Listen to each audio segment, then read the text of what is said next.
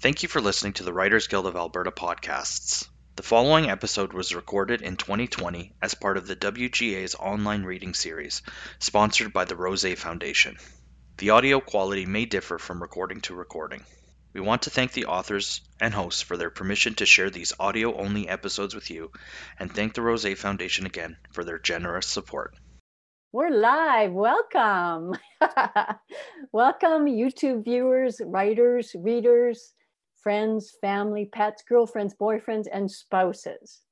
Note to our viewers, if you want to take part in the Q&A section following our reading, you'll need to sign into the YouTube app to do that. You can write your questions in the chat window on the side throughout, and I'll address them in our Q&A section after our reading and discussion.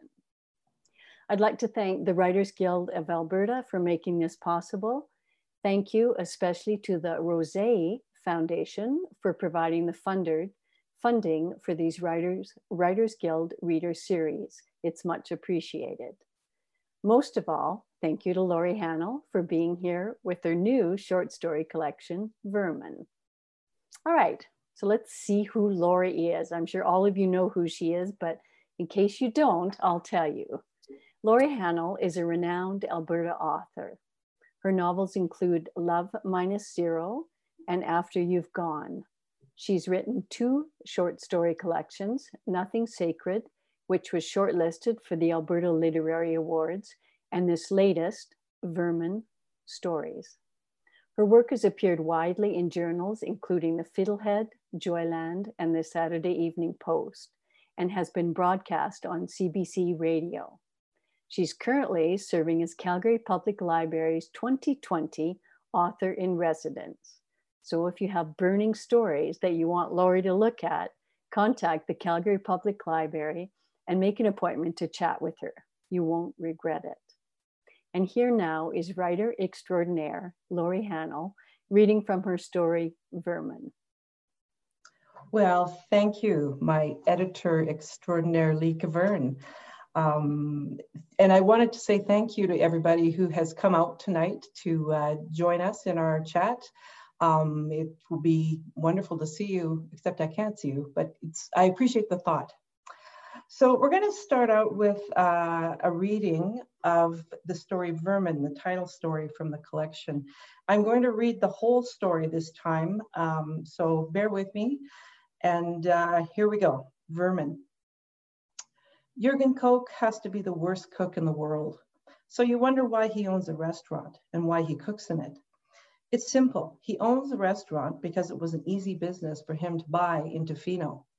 When he came here on vacation in the 90s and did the West Coast Trail, he fell in love with Vancouver Island and spent the next 10 years saving up so he could move here from Germany. And he does the cooking himself because he's a cheap son of a bitch who won't pay a real cook. I'd love to tell my impatient customer this, but I can't. I love living in Tofino too, and I don't want to lose this job. Suck it up, sweetheart, I think. You don't look like you're starving to me. Actually, this guy scared the bejesus out of me when he first came in. He looks a lot like my ex-boyfriend Ray's Uncle Lloyd, dead ringer for him. He spooked me enough that I wanted Dirk to serve his table, but of course Dirk was nowhere in sight probably out back having a cigarette, listening to that te techno dance stuff he loves on his iPod. I had to reason with myself, how could it be Lloyd? Lots of old men look like that. Short, leathery faced, truck logo baseball cap, faded jeans held up around his skinny ass with a giant belt buckle. Once I went over and took his order and heard his voice, I realized he wasn't Lloyd, couldn't be. What was I thinking? Becca, Jurgen calls from the kitchen. He's so cheap he can't even spring for one of those counterbells to ring when he finally has an order up. I'll have to get him one for his birthday. The pale, hard, half hot dog bun Jurgen has toasted and smeared thinly with garlic butter rattles lonely and ungarnished on the oval plate as I set it in front of the man. Yes, this is what he's been waiting for all this time. He looks at me, about to say something, about to complain. I head him off at the pass. You ordered the garlic toast, didn't you? I ask. Flash a flirtatious smile, flick the ends of my long dark hair over my tanned shoulders. He flushes a little, glances at his tired looking wife. A girl my age probably hasn't smiled at this guy since he was my age. Uh, yeah, he says quickly, thanks. Another satisfied customer. Another disaster averted by my exceptional public service skills. I'll have to talk to Jurgen about a raise. Ha. Huh.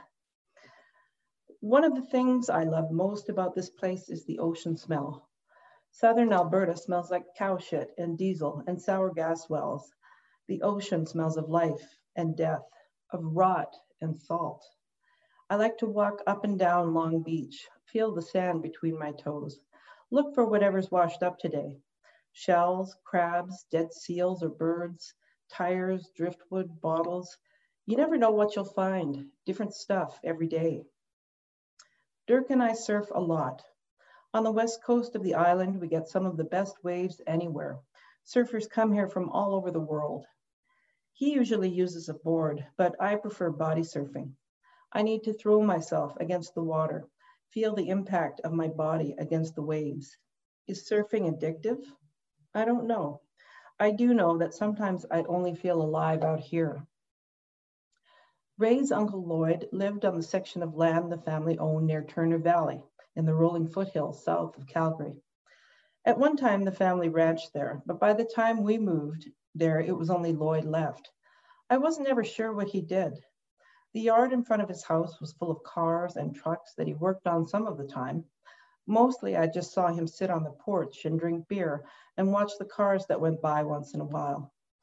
Over the years, the family built different houses on the land and eventually abandoned them as they built new ones. Ray and I lived in the oldest house on the other side of the barn near Lloyd's house. Lloyd must have seen the people coming and going day and night. Ray didn't think his uncle had any idea what he did. I wasn't so sure. Becca, Lloyd said, and grasped my hand a little too firmly, a little too long when Ray introduced us. That short for Rebecca? Yes, it is, I said, smiled tightly. No shit, Sherlock, and you can let go of my hand now. Lloyd didn't like Ray's dog, Junior. Junior scared the shit out of me the first time I saw him, too. He's a Rottweiler cross, and crossed with a moose, I think. He's black and tan, muscular, huge. Luckily, Junior loved me from the second we met. He came and lay at my feet, and I rubbed his tummy, and that was it. He was devoted to me from then on, followed me everywhere.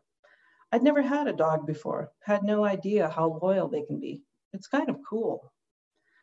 Ray decided we should move out to the family's land after a friend of his got busted in Calgary. Don't get the wrong idea about Ray. He didn't always sell dope, at least not full time. He impressed me when I first met him. He worked as a roofer, made good money. He talked about going back to school part time, picking up some courses, starting a business. I liked that he had a plan. But after he hurt his back on a job, he put in a claim for compensation and waited and waited. And when they did settle, he got almost nothing. Hey, a guy's got to live. Still, after a while, I realized my boyfriend had become a dealer. I wasn't sure how I felt about that. He always said it was temporary, but he'd been doing it almost a year, and I never noticed him looking for a job. Plus, once he started working at home, he let himself go. His construction worker's physique got all soft, he let his hair go all wild, and he got into some kind of freaky Fu Manchu thing with his mustache. The idea was to intimidate people, I guess. I just thought he looked like Lemmy from Motorhead. Ew. Worse, unless he was making a delivery, he hung around the place all the time. He started to remind me of Lloyd, maybe a cross between Lloyd and Lemmy. Creepy. What happened to all your plans? I asked him after a while. You know, going to school, starting your own business, all that. Well, I kind of have my own business now, don't I? Um, yeah, an illegal business. Ah, uh, come on, Becca, give me a break. You know it's just temporary. Is it? I don't see you looking into courses or anything like that, or looking for another job even. Get off my back, okay? As for me, I worked waiting tables evenings at a diner in Turner Valley. It Got me out of the house, I guess. I would have rather done something else, but there wasn't much to pick from. Turner Valley's pretty small, and it was great experience for working at Jurgen's Tofino house, as it turns out. Ray got up early one morning in June to go to Calgary to make a delivery to one of his better customers. I didn't feel like going with him since he had no air conditioning in his truck and we were in the middle of a stretch of hot weather then. The days were sultry, overcast. Thunder rumbled in the rainy afternoons and evenings. I thought I'd get out early in the morning and take Junior for a walk while it was still reasonably cool. Besides, I didn't feel like hanging around with Ray's pothead friends. When Junior and I went by Lloyd's place, I saw him take something out from under the eaves of the old barn near his house and throw handfuls of it against the wall, hard. When I got closer, I could see that it was birds. He scooped baby birds out of nests that lined the eaves and threw them against the wall of the barn. Dead baby birds lay all along the bottom of the wall where he'd already been. Barn cats gorged themselves. What are you doing? I asked. Sparrows, vermin, I'm getting rid of them. You're throwing baby birds against a wall. I watched him shoo the cats away, fill a shovel with birds, throw them into a big slough swollen from the rains at the bottom of a slope behind the barn. They're filthy, shit all over everything, damage the crops. What crops? You're not growing anything. He squinted at me for a minute. I don't need vermin on my property. Sparrows screeched as Junior and I walked away. Funny, I hadn't noticed, noticed them before, and now the sound was deafening. The sign outside Jurgen's Tofino house says best fish and chips on Vancouver Island. Of course, every restaurant on the island has a sign that says that. Some of them claim to have the best fish and chips in the world. Well, I wouldn't say we have the best fish and chips in the world or on the island.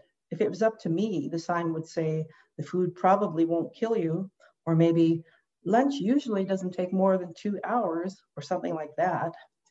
It also says specializing in West Coast cuisine. Jurgen's interpretation of West Coast cuisine is a little, shall we say, loose.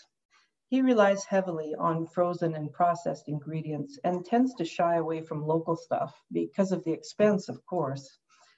Dirk, loyal son that he is, claims his dad's cooking has improved in the 10 years he's been here. I shudder to think that what he does now is the result of 10 years' work. Dirk and I have an understanding. He helps me out if I have a customer who's a little too friendly or a little too aggressive. I help him out if he has trouble with English. Not that he needs it that often. He's only been here about a year and he's got an accent for sure, but he speaks English well. I always think about how I'd do in German. Not well, I think. I'd like to meet Dirk's mom someday. He must get his tall, slim, blonde looks from her. Jurgen always looks a little like a walrus to me. Pudgy, big handlebar mustache, not blonde or red or brown, but somewhere in between. It's one of those mustaches some guys grow when they're losing it on top. Dirk's mom's name is Petra. She's an artist, lives in Berlin, works in a gallery. She and Jurgen divorced long ago. I'm thinking it won't be long until Dirk takes off for Vancouver. Not that a gay man would have a problem living in Tofino, but I think a gay man living with Jurgen could have a problem, which is why it's so convenient that we can hang out together. Jurgen thinks we're in love. It doesn't bother me, but maybe someday Jurgen will figure it out, and I don't want to be around for that. I have to say, it didn't really surprise me when Ray got busted. I wondered if someone had narked on him. A pissed off customer, maybe, or even Lloyd. I had a bad feeling about Ray's court date didn't think it would go well for him, especially after he told me this wasn't his first offense. Uh, yeah, I had a prior conviction about five years ago. I swear though, I just had a bag for personal use, just an ounce. Why didn't you tell me that before? I didn't think it was important until now. My parents didn't ever like Ray. They'd have flipped if they'd known he was in jail for trafficking. I thought at first I'd tell them he was away, traveling, in Europe for three to five. Then again, the more I thought about it, the more it seemed like that was my cue. The end, time to go. I decided I'd head out to Vancouver Island for a while. I'd always wanted to live by the sea. So I bought a bus ticket. Ray's sister Julie, who lives in Turner Valley, agreed to come by that day to take me to the Greyhound station in Calgary. She was also taking Junior to stay with her, said she'd keep him until Ray got out of jail. As I finished packing, Lloyd came by. It all seemed to happen so fast. I thought about it thousands of times, and after a certain point, I'm not sure what happened exactly. It was another hot, humid day, and I took Junior out for a walk, our last walk, before it got too hot. Even before we got back to the house, black clouds rolled in. The temperature dropped a few degrees. There was a big storm on the way. You could feel it in the air. Just as we got in the house, big cold raindrops started to fall, hard and fast. I was about to change my sweat damp clothes when I saw Lloyd standing in the kitchen, grinning. His green plaid shirt was stained, a film of sweat and a two day beard covered his leathery face. What are you doing here, Lloyd? He dangled a key in front of my face. Lots of keys to this place around. I got a few. I didn't ask you how you got in. I asked what you were doing here. He just smiled. You miss Ray? Sure, but it's time for me to move on. I'm leaving. He should have been more careful. He shouldn't have been selling drugs on the family farm. Guess he thought I didn't know, but I did. So you called the cops. I'm not saying that. All I'm saying is he should have watched his step. Now he's losing a pretty girl like you. The boy's always been a fool. A flash of lightning illuminated the windows for a moment, and the tearing roar came close behind. Lloyd ignored it, slowly made his way toward me. You need to go back to your place now, I said. He kept coming closer. You wouldn't make me go out in the storm, would you? He wrapped a hand around my forearm. The more I tried to pull away, the harder he hung on. Black grease stained all the creases in his hands and around and under his thick yellow fingernails. I smelled his sweat, the alcohol on his breath, his grimy clothes. Junior, I called quietly. I immediately heard the click of his claws on the floor behind me. I looked into Lloyd's eyes for a second before I said, Get him, Junior. As soon as Junior growled and started to lunge, Lloyd was off like a greasy little rocket, out the front door and heading in the direction of the barn.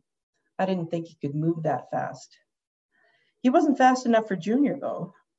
I watched at the front door as the dog caught up with him. Junior's jaws caught him by the back of his upper thigh, pulled him to the wet, slippery ground.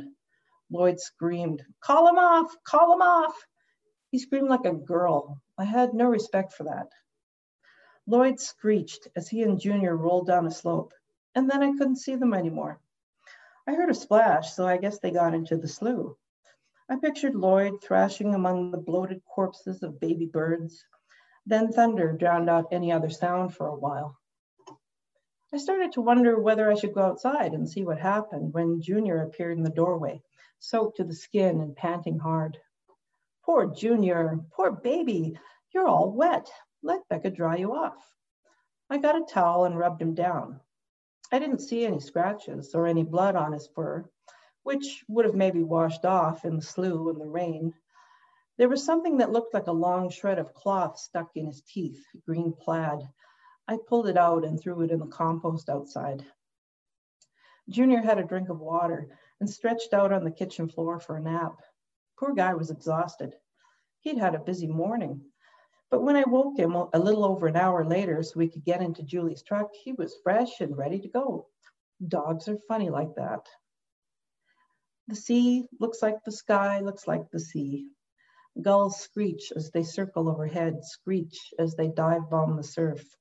I watch one dive in, dip, come out with a long shred of cloth stuck in its beak. But when I look again, it's just a piece of kelp. Silly me. Dirk and I are both working our usual 11 to 8 shifts today. We'll have to get moving pretty soon. But right now, we lie side by side, dry out in the sun on Long Beach, listen to the birds warm up after surfing all morning.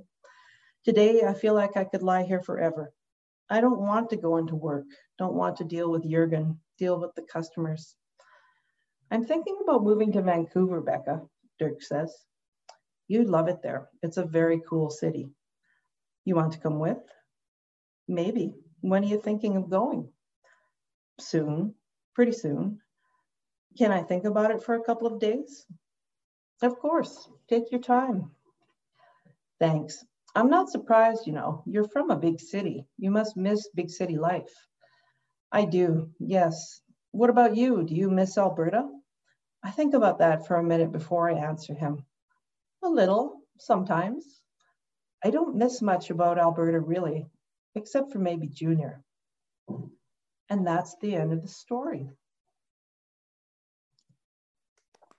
Yay. Awesome. Yay. Thank you. Thank you. Thank you, Lori. What a rare treat to actually hear a full short story from a it's writer. True. It's true. You don't usually get that chance. So there you, you don't. Yeah, that, that's a real treat. Thank you, Lori. That was awesome. Oh, so my let's, pleasure. Uh, let's talk about this book. Um, so as, as Lori said at the beginning, I was editor on this book. I, I've been editing for our, our publisher that we both share for a couple years and they asked me if I wanted to edit a short story collection, and I said sure because I'd done short story collections in the past, and they sent me the book, and lo and behold, it was Lori's, and and that it was it was odd because I I mean Lori and I are we're not just writers in the community, we're also friends. We read each other's work. We've been friends for a decade, and and so the idea of editing someone close to me was was daunting, and I almost almost thought I was going to turn it down. And then I started looking at the collection and realizing that that Lori had published. I mean, how many stories are in there? But 16?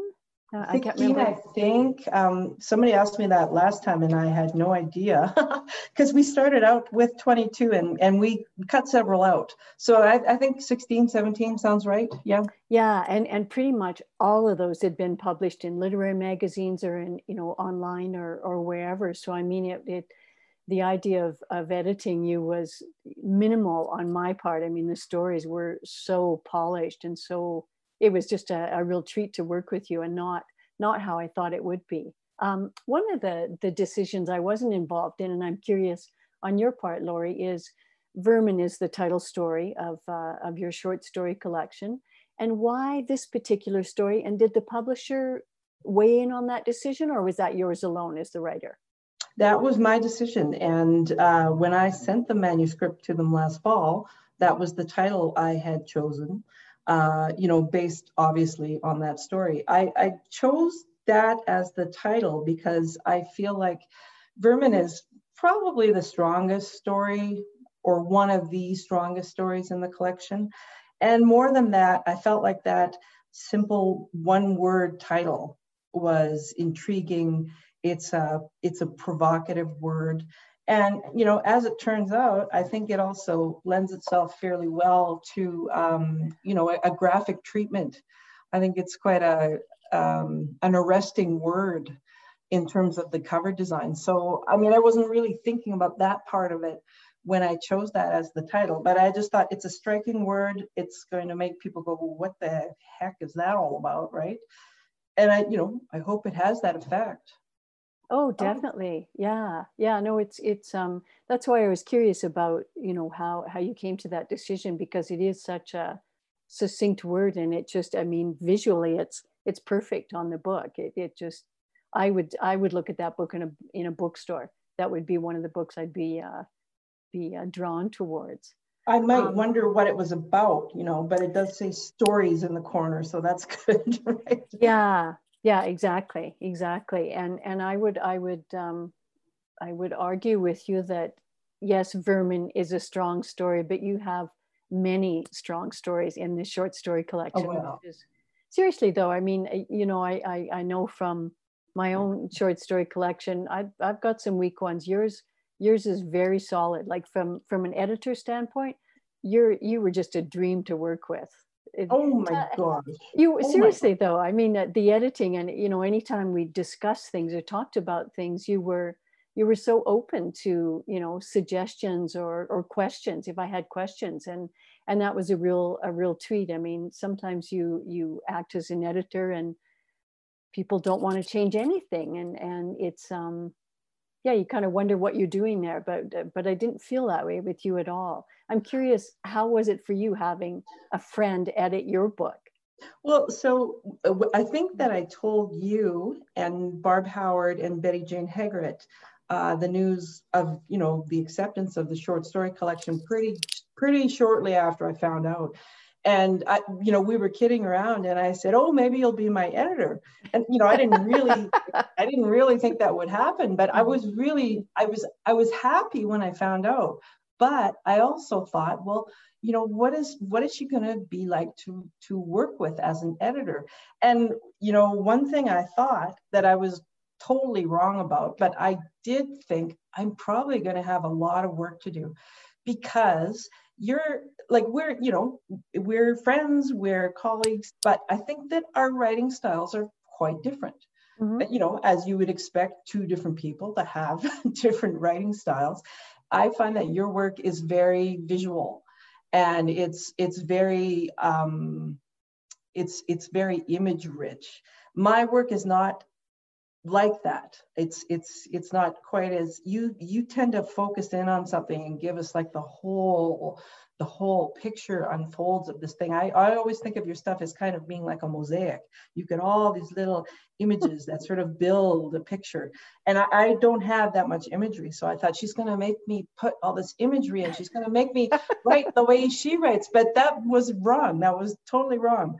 Um, I, you were great to work with. You, you again, you were very um, responsive to any, you know, questions or concerns that I had. Um, and I liked the way that you kind of you parceled out the work. You didn't just send me this big plop, a big manuscript with a bunch of red lines and stuff on it. Like I got one story at a time, and you know we worked on them in little little chunks, and and that seemed to it worked really well for me. You know, so it was delightful to work with you. I would work with you again in a second. Well, conversely, can can you be my editor on my next book, Lori? Oh, yeah. like your description.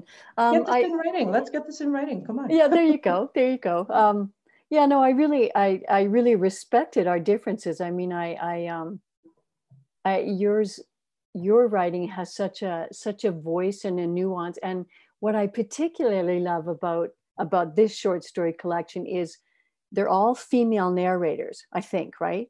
Yeah, they, are all female. They are. Yeah yeah. yeah which which is awesome especially in this day and age just to have you know females represent representative in every story in different ways and what i liked in particular about your writing is how you how you link your narrators to music in some way not necessarily in in vermin in the title story but all the other stories there's a link between between the narrators and the music of the time or the the narrator is a lover of uh, an historical music musical figure.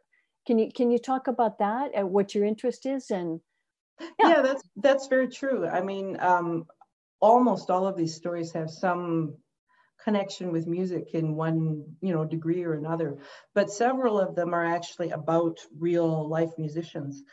Um, and there's also one about a real life artist, uh, Tom Thomson.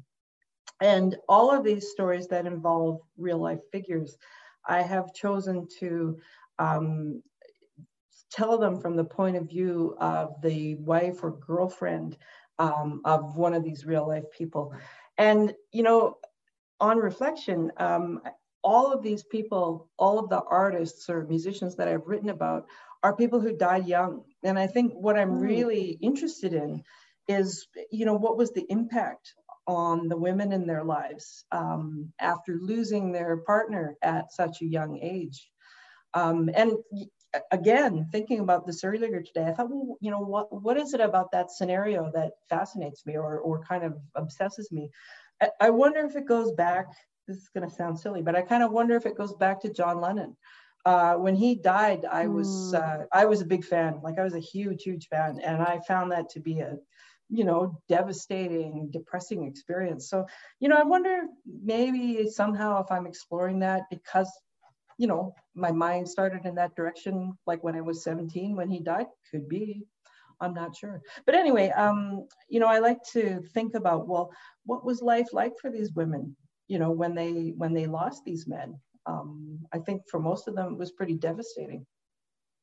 Yeah, it, you know, and what's so what's so um, fresh about that too, Lori, is that you know, especially in the historical sense where you're working with a musician that's that's no longer alive it's always about the musician it's never it's never from the point of view of their female lovers or their their spouses and and that was that was really lovely about the the collection and how how that impacted their lives as they moved forward moved on from from those you know uh, people that had died early on. I mean it it um yeah it's really it's really fresh and i love that. I love that when i was editing it because it was it was not something i'd read before because it's always you read about tom thomson it's it's about him. It's a it's a bio it's a story or you read about um bix beiderbecke am i pronouncing that Yep, you got it. You nailed it. Big Did I? Yeah, yes, yeah. awesome, Nice awesome. one.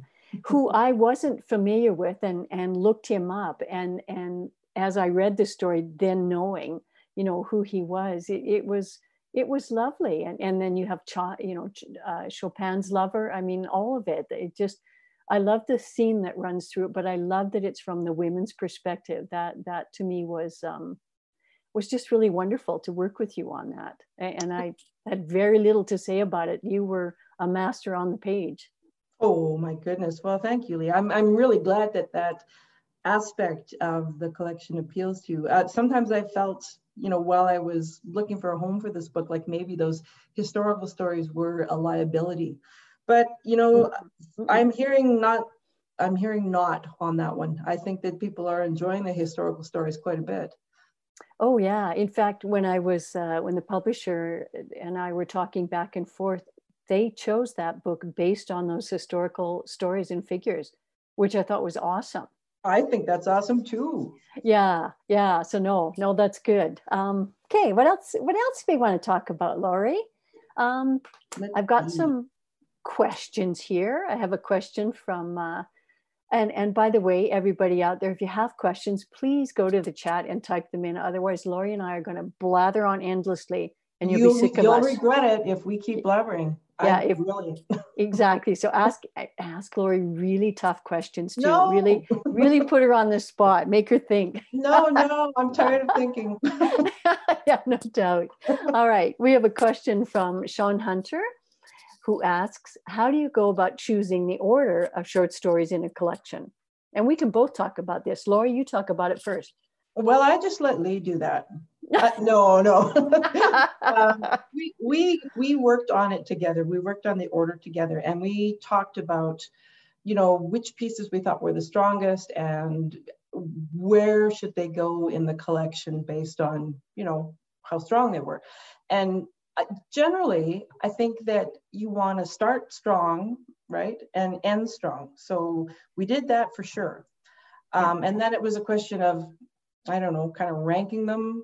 Did we kind of rank them a little bit in terms of strongness and then decide where they should go? Or maybe it was a less mathematical process. I don't think we were quite that mean about ranking your stories, Lori. I don't know. It was so long ago. It was months ago. But I mean, yeah, you want to have a strong story at the beginning, a strong one at the end, yeah. right? And and Yep. yep, and all the crappy ones in between, right? well, it, uh, it, uh, crappy is not the right word. I, I would say, um, I would say you want, yeah, definitely you want to start strong, you want to end strong, and and you know how the middle of the book goes. It seemed to me that we talked about kind of the kind of um, going between the the current stories, stories told in the present, and then historical and kind of Yes. flipping, so that Yes, there was there was diversity and variety and you didn't have to read in any particular order that you could just basically pick up the book and open to a story and and, and go from there. So and again i mean you you had it well laid out by the time i got to the manuscript because because so many of the stories had been previously published. It was was really really easy to do that although it was really helpful i i think your i think it was your suggestion of um not having the historical stories all in a row like we did try to mix them up a bit just so i think partly so that people wouldn't get the idea when they started reading it that it was a book of historical fiction because i mean although it contains some historical fiction it's not all historical fiction right? So yeah exactly. Yeah, Yeah. and and uh, yeah the same as you know the same as you know any when you structure a story that you want to set up your structure ahead of time so your reader knows what to expect. And yeah, for for the the story collection and the diversity in the stories, I think the order that we we chose to put them in shows that right? That you know you're going to be you're going to be current and then you're going to be back in the 18th century and then you know back to present day and and yeah, it's a roller coaster right it's a roller coaster. Yeah no i thought it worked really well. I um, think so yeah. yeah. Yeah. Okay i've got i've got some comments from people and i'll just uh, I, i'll read them out so that everybody that isn't signed in can see them. Um, ellie bryan says great reading lori fantastic story. Oh thanks Yes, Heidi Klassen says, great story, Laura. It reminded me of my old Roddy. Excellent. Junior. Um, Cindy Morris. Ah, here, the voice of reason. 20 stories. Ah, Cindy. Cindy Thank is in counting possession of the book. She picked she picked it up today. She says now she'll be able to read it through hearing Lori's voice. Oh, you know that i was i was uh, talking to my zoom class today we're doing a, a, short story course and we were talking about the difference between hearing a writer read their story. It's so much about the tone. I mean oh, yeah. there's there's a lot of humor in vermin in particular and i've not heard you read that live. There's a lot of humor sort of you know yeah it's kind of ironic or sardonic. It's, it's right? in the character's voice. I mean, it's not necessarily yeah. what she says, but it's in how she says it, right? Yeah, and the tone yeah. and the tone with which you read it. And I didn't necessarily pick up on that when I was reading it, right? So I love hearing a reader oh. or a writer read something live just to get those tones, right? It's you it's it makes such a huge difference. And I mean there's only so much you can do with punctuation and italics and that kind of thing to try and you know put a bit of inflection into the voice. I mean the rest of it it's up to the reader's imagination. And it's not always exactly what you as the writer well i guess how do you know what people imagine? But you know what you as the writer intend doesn't always come out on the page in terms yeah. of tone i guess is what i mean. Mm-hmm, for sure. And and in particular humor i think is is particularly difficult to to get across on the page right? And especially it's if it's pretty kind of nuanced humor or as you say it's the you know that kind of sardonic voice of the character. Yeah. Yeah i think that's right. Yeah. Yeah so no i did yeah so that's great. Um okay. Kathy seifert says super interesting discussion about different different writing styles. Thank awesome. you kathy. Hi, kathy. yes. Ellie bryant says you published two novels and two short story collections does your process or approach to writing change when writing short fiction, short fiction versus novel? Ooh, good tough question, Ellie. That's a good tough question. Wow. Yeah. Oh, that's killer. um, you know, I mean, the way my books have been published, it's been uh, novel, short story collection, novel, short story collection, but that's not really the the order in which they've been written. Um, I tend to short stories are something that I will write in between phases of the novels that I'm working on. So, you know, I might work on my first draft of a novel for a while and then stop and write a couple of short stories, and then go back and write some more in the first draft. So they are kind of things that I do in between phases of the novel. And it's not like I just do it because, you know, there it's something to do in between uh, the parts of writing a novel. I enjoy writing short stories. Um, but yeah, I mean, the, the, the order that these things have been published and don't really reflect the, the order that they've been written in. But um, having said that, oh yeah, there's a totally different process to, to writing a short story than there is to a novel. With a novel, you can you can expand everything quite a bit and you can you know engage in lots of description and you can have lots and lots of characters. Where with a with a short story you've got to focus everything a little bit more. Every word has to mean something significant. Everything has to be there for a reason. But i've never really written a short story collection you know so i've written hmm. Individual short, short stories but i've never really sat down and said i'm going to write a short story collection. It's just that i happen to have enough to kind of put together is, is how i approach it. And i know a lot of people don't approach it that way but that is how i approach it. So so that's that's the answer. Yeah that's that's interesting. Um yeah i never thought about that sitting down to actually set out to write a short story collection. That wouldn't be my process either Well, I, I think if people are writing like a linked story collection, they may Mhm. have a little more, um, you know, conscious structuring from the beginning. But yeah, I think neither of us have done that with our story collections. Yeah, yeah, definitely. Yeah. Um, okay, let's talk about. I have, um, oh, I want to tell everybody that Lori's book is available at Owl's Nest, Chapters, Indigo, anywhere you can buy, anywhere you can buy a book. And I, and I urge you in this time of COVID, please support, support the writers. God knows, God knows we need it. I mean, we're dying here, right? We're All the dying, artists- dying. all- all the all the artists are. We don't even have tequila tonight. It's We're drinking. Water and Coca Water, Cola, look at that. people. Oh my Coke, God. like just straight Coke. Like I'm so broke, right? Um, so do do think about supporting supporting writers and supporting your local bookstores, especially during these times of COVID, because we can't be live and we can't we can't have those same interactions that actually sell sell books for for writers. So so I'm I'm I'm kind of begging you, just please please, Please, buy please. book. and two, something that that the publishers are, are are kind of telling us as well. Keep in mind that with COVID, there's you know the the printers are working in in limited ways, and so are the publishers because of social distancing, and there might be shortages. So buy the books now; they're there. Like Owl's Nest, call them up tomorrow. You can you can order stuff online. You can yeah do it. Definitely do it. Um, okay. So Jason has a question. I don't know if you're allowed to ask a question, Come on, Jason. What the heck? Really? Um, did the publisher know that Lee and Lori were friends when they asked Lee to be the editor? Was that totally random?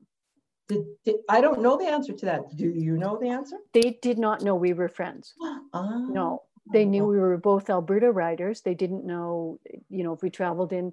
I think because I don't think, yeah, I don't think uh, it wasn't again until they sent me. I'd already agreed to do a short story collection, and they sent me your manuscript, and then, you know, then I I had a conversation with them and said, you know what, we're not just writers in the community. We're also we're also friends. Does that matter to you? And they they had i mean great plains is uh, it's two two women that are running uh, three women that are actually running um, great plains and they're wonderful they're They're wonderful to so work great, with So great to work with. Yeah, yeah. yeah a- and that was your experience too right like the, Absolutely. Yeah. super receptive like if you email them they get back to you within the day which i love Right. Imagine that. Yeah. yeah yeah you're not waiting like a week you know in between Right. conversations and stuff and that's kind of what i love about working with them is and because we had we had conversations around that you know me being lori's friend and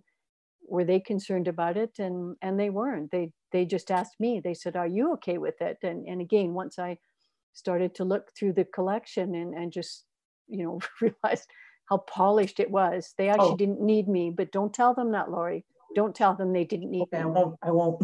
but um I think they did need you. Yeah. Yeah. well no no no no it's good yeah and uh, jason is also informing me that owl's nest oh yeah this is big has signed copies They do. They Yeah. do.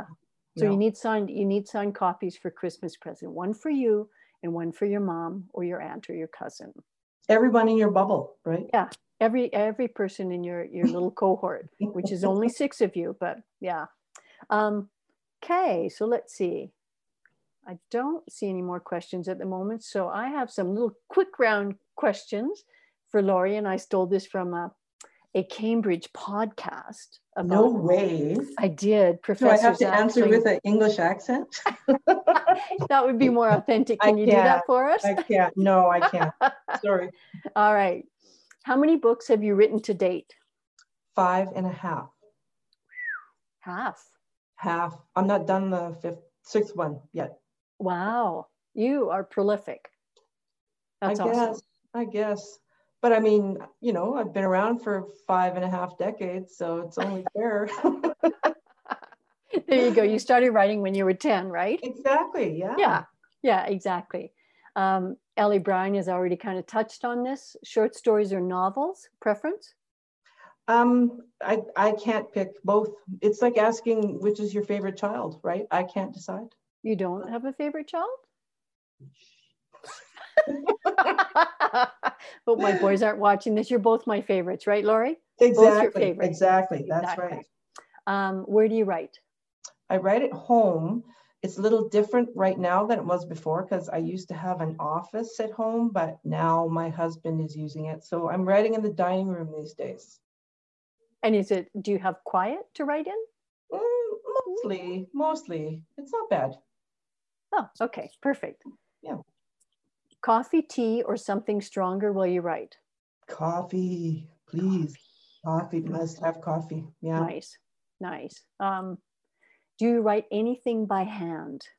Sometimes I do. If I have a scene that I feel like I'm not connecting with the visual part of it very well, or if it's like a lengthy passage of dialogue that isn't coming out the way I want it to, I will use pen and paper to do that.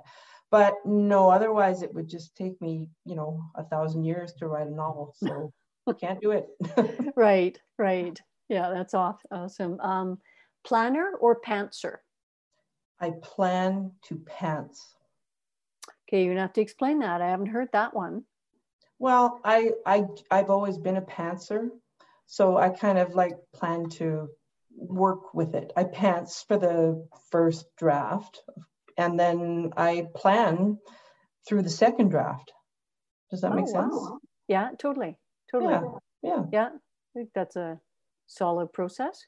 Get it down first and then see what you have and get it in Yeah. order.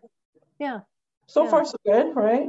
Seems to be working. You're on book five and a half, right? Book five and a half, right? exactly. right. Um, morning, afternoon, or evening to write. I write in the afternoon, and that's a habit that uh, comes out of my kids' nap times. When when my kids were little, the only time I had to write was when they were sleeping, which is like right after lunch. And you know, I'm a creature of habit. I've just kind of kept that space. It seems to work for me. So now that you get to grow and you can roll out of bed at noon and start writing. Exactly. Yeah. Perfect. Drink. Have my first cup of coffee at like one o'clock. Oh, And then the martini. Exactly. exactly. Yeah. Um, music, radio, or silence. I listen to music anytime except when I'm writing. I cannot listen to anything when I'm writing. I if I have music on, I just stop writing and listen to the music. I it's too distracting. So got to be silent, but I love music, so Yeah, listen to it a that's- lot. That's evident. That's evident. Um, daily word count.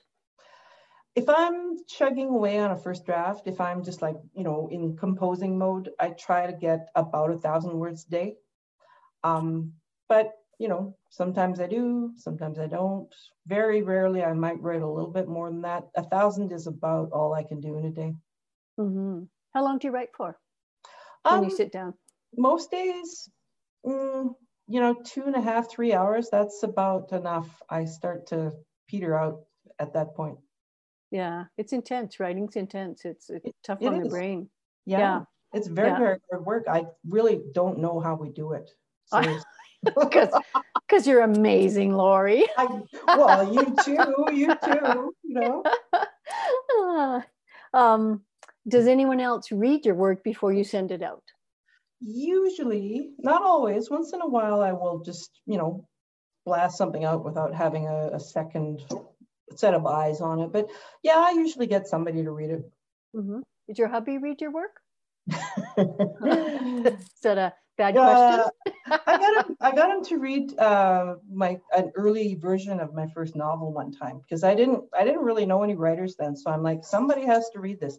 So I bugged him and bugged him. I said, "Will you read this manuscript?" And um, The He, uh, manuscript. he finally did, and I said, "So, so how was it?" And he said, "Good." And that was all I said.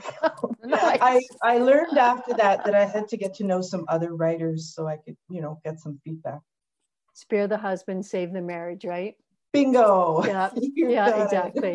I, my husband only reads my stuff out only if it gets out there. If it's still sitting on my desk, it's yeah, it doesn't get any eyes. But yeah, Probably a wise policy, I think. I, Yeah. yeah, yeah, I think so. Um, which author? I always find this a difficult question. Has has been your biggest influence on your writing? I always find this I find this one easy because, um, I mean, if people say which writers, you know, have influenced you, but you just say which writer, mm-hmm. and I, Alice Munro, I think she's kind of the beginning and the end for me always. I've read her for a long, long time and admired her work, and yeah, she's my hero. Wow, I, I love that. Yeah, she's yeah, she's amazing. She she, she would be my pick as well. There you go. Yeah. No wonder we're friends. Exactly. No wonder we're working on this book together. Um, favorite point of view? Oh, anybody who's read any of my stuff knows first person. It's almost the only point of view that I use. Sometimes I try to do things in third person and it just doesn't, I don't like it. So first person, yeah. And what do you like about first person? What is it, sort of in particular, that you're drawn to? I feel like it's it's the easiest way for me to get into the character. Mm. I hmm. mean, if I can write with that I voice, it it helps me to be that person. It's yeah. it's as simple as that for me. Yeah. Yeah, and two, I mean, as a you know, as a reader as well, whenever I read first person, I'm just in there right away. Yep. Like yep. it's intimate. It just draws you in, right? I agree. Yeah. yeah. Very, now, very immediate. I, I wonder if you might eh, you know, sometimes have a reason to write in third person. If you wanted to be detached from the characters or the story for some reason, you might want to use that. But I, I haven't come across that situation yet. So maybe I will sometime. That's funny. I'm not sure that I was aware of that when I was editing the collection. That it was all was it all first person? It's all for all first person. I wow. Yeah. Well, well done because I, you you mixed it up obviously enough that I didn't even notice it was all. I, I mean, again, I, I was just you. in, right? You, you fooled me, Laura. You totally did. all right. Do you believe in writer's block, and what do you do if it strikes? I do. Um, I'm, I mean, sometimes I think that writer's block is related to maybe what's going on in your life, if you're stressed or you know, if you're overworked or something. But yeah, I mean, I have had that experience myself. Um, and if it does strike, I take a break, uh, just take the pressure off and try to do something else for a while. And that usually helps. Or, or free falling, do a little free falling, and that can kind of get the juices flowing if you really find that you're stuck and you just don't know what to write about. Free falling always seems to be a, a way back into it for me. Yeah, nice, nice. I, you know, I like that you said take a break because writers are never allowed to do that. We're supposed to be like chained to our computers and yeah. writing every day. You know, well, like you and I are, right? Like oh, all, always, all the time, always, just yeah, roll, yeah, and we're just rolling in the J.K. Rowling dough, right? We sure are. okay, last last question: cat or dog? Well, just like with the novel versus short story question, both. I have both. I love them both. I can't decide. So both. And you don't have to. You don't have to. All right. Now, well, we've been quick rounding here. We've got a few more comments and questions, and I'll read those out and then we'll start to wrap it up. Um, Heidi Klassen says Vermin is this month's AB Lit Book Club book. No way. I did no not know way. that. Cool. Congratulations. Did you know that? that? I didn't know that. No wow. one tells authors anything. No, that's good though. Thank you. Yeah, that's awesome. Thank you, Heidi, for for pointing that out. We'll have to you'll have to go look for that, Lori. Yeah, no um, kidding. Yeah, for sure. That's excellent. Barb Howard says, "Great job, Lori and Lee. Super book, and glad you are still coffee friends after the editing process." we are too, Barb. We are too. Thank you. yeah yeah, Lori and I were laughing about that before we started. I'm like, I'm so glad you're still speaking to me. And I felt the same way. Yeah, yeah. yeah, yeah. Um, Betty Jane Hegerat says, a great book for a book club discussion. And this is a great discussion. Thanks, Lori and Lee. Oh, this, thank you, Betty. This would have to be the last question, she says. Um, Laurie Roadhouse Haney says, do you rely more heavily on imagination or research, knowing that both are necessary? Oh, good question, Laurie. You know, it kind of depends on the story. I mean, I think clearly the historical stories have a, you know, a fairly significant research component to them. Um, but in order for it to be a historical story and not just a historical anecdote, I mean, the imagination has to be engaged. So I think with each individual story, you could probably sit down and figure out, okay, like there's it's 38%, you know, research and some other number that I can't do in my head, imagination. um, it, it, I think it's it's different from story to story. I guess is what I'm trying to say. But uh, they're both very useful in writing stories. So I, do, I have a question just further to that. Do you, when you're thinking of, a, I know that this novel that you're working on now is historical fiction. Yes. Yes. Do you do the research first and then you start the writing, or do you begin the writing and then start to delve into the research that you need in order to pull it? Well, the, the novel I'm working on is uh, based on the life of Clara Schumann, who was a 19th century um, composer, pianist, and performer in Germany. And uh, I haven't really written a straight historical novel before. And what I found was that I did research for a year, and then I started writing the first draft. And I finished the first draft just this summer. And now I think I'm going to have to do some more research. So, like, this could go on forever, really. you know, at, at some point, I'm going to have to just say, I've done enough research. But um, when you're writing a novel based on somebody's life, there's a lot of information you have to gather, right? Mm-hmm. So, so yeah, it's, I don't know. I, you know, I, I'm taking turns. I'm like doing research and then writing a draft and then doing some more research and writing a draft and maybe up, I don't know, who knows what'll happen after that. Well, I know, I know that part of part of your research for that book that your your um, your trip to Germany is on hold because that's part of your research that you got a grant for. Um, yes. I'm crossing my fingers that you you will get to go to Germany at some point so that you can you can live and breathe it, right? Thank you. I I was supposed to go in May and then yeah. We're hoping sometime next year, maybe the year after, who knows. Can't you drive? Just... If you drive, then you don't have to quarantine, right? Because if you don't fly. hey, that's a good idea. It wouldn't take very long to drive over the ocean. Good idea. Exactly. Yeah. All right. All right. Well, thank you. Well, again, thank you everybody for coming out. Yes, thank you very much. Much yeah, appreciated. That's awesome. Um, we can all wave goodbye to each other, even though you can't see us. Everybody wave goodbye just to feel good about it, bye, right? Thank bye. you so much, Lori. Thank you everybody for coming out, and thank you for your questions and your comments. It's it's nice. It, we can't see you, but we know you're there, and we appreciate it. Thank Thanks, you, Jason, everyone. for being our host. Thank you. Good night. Good night.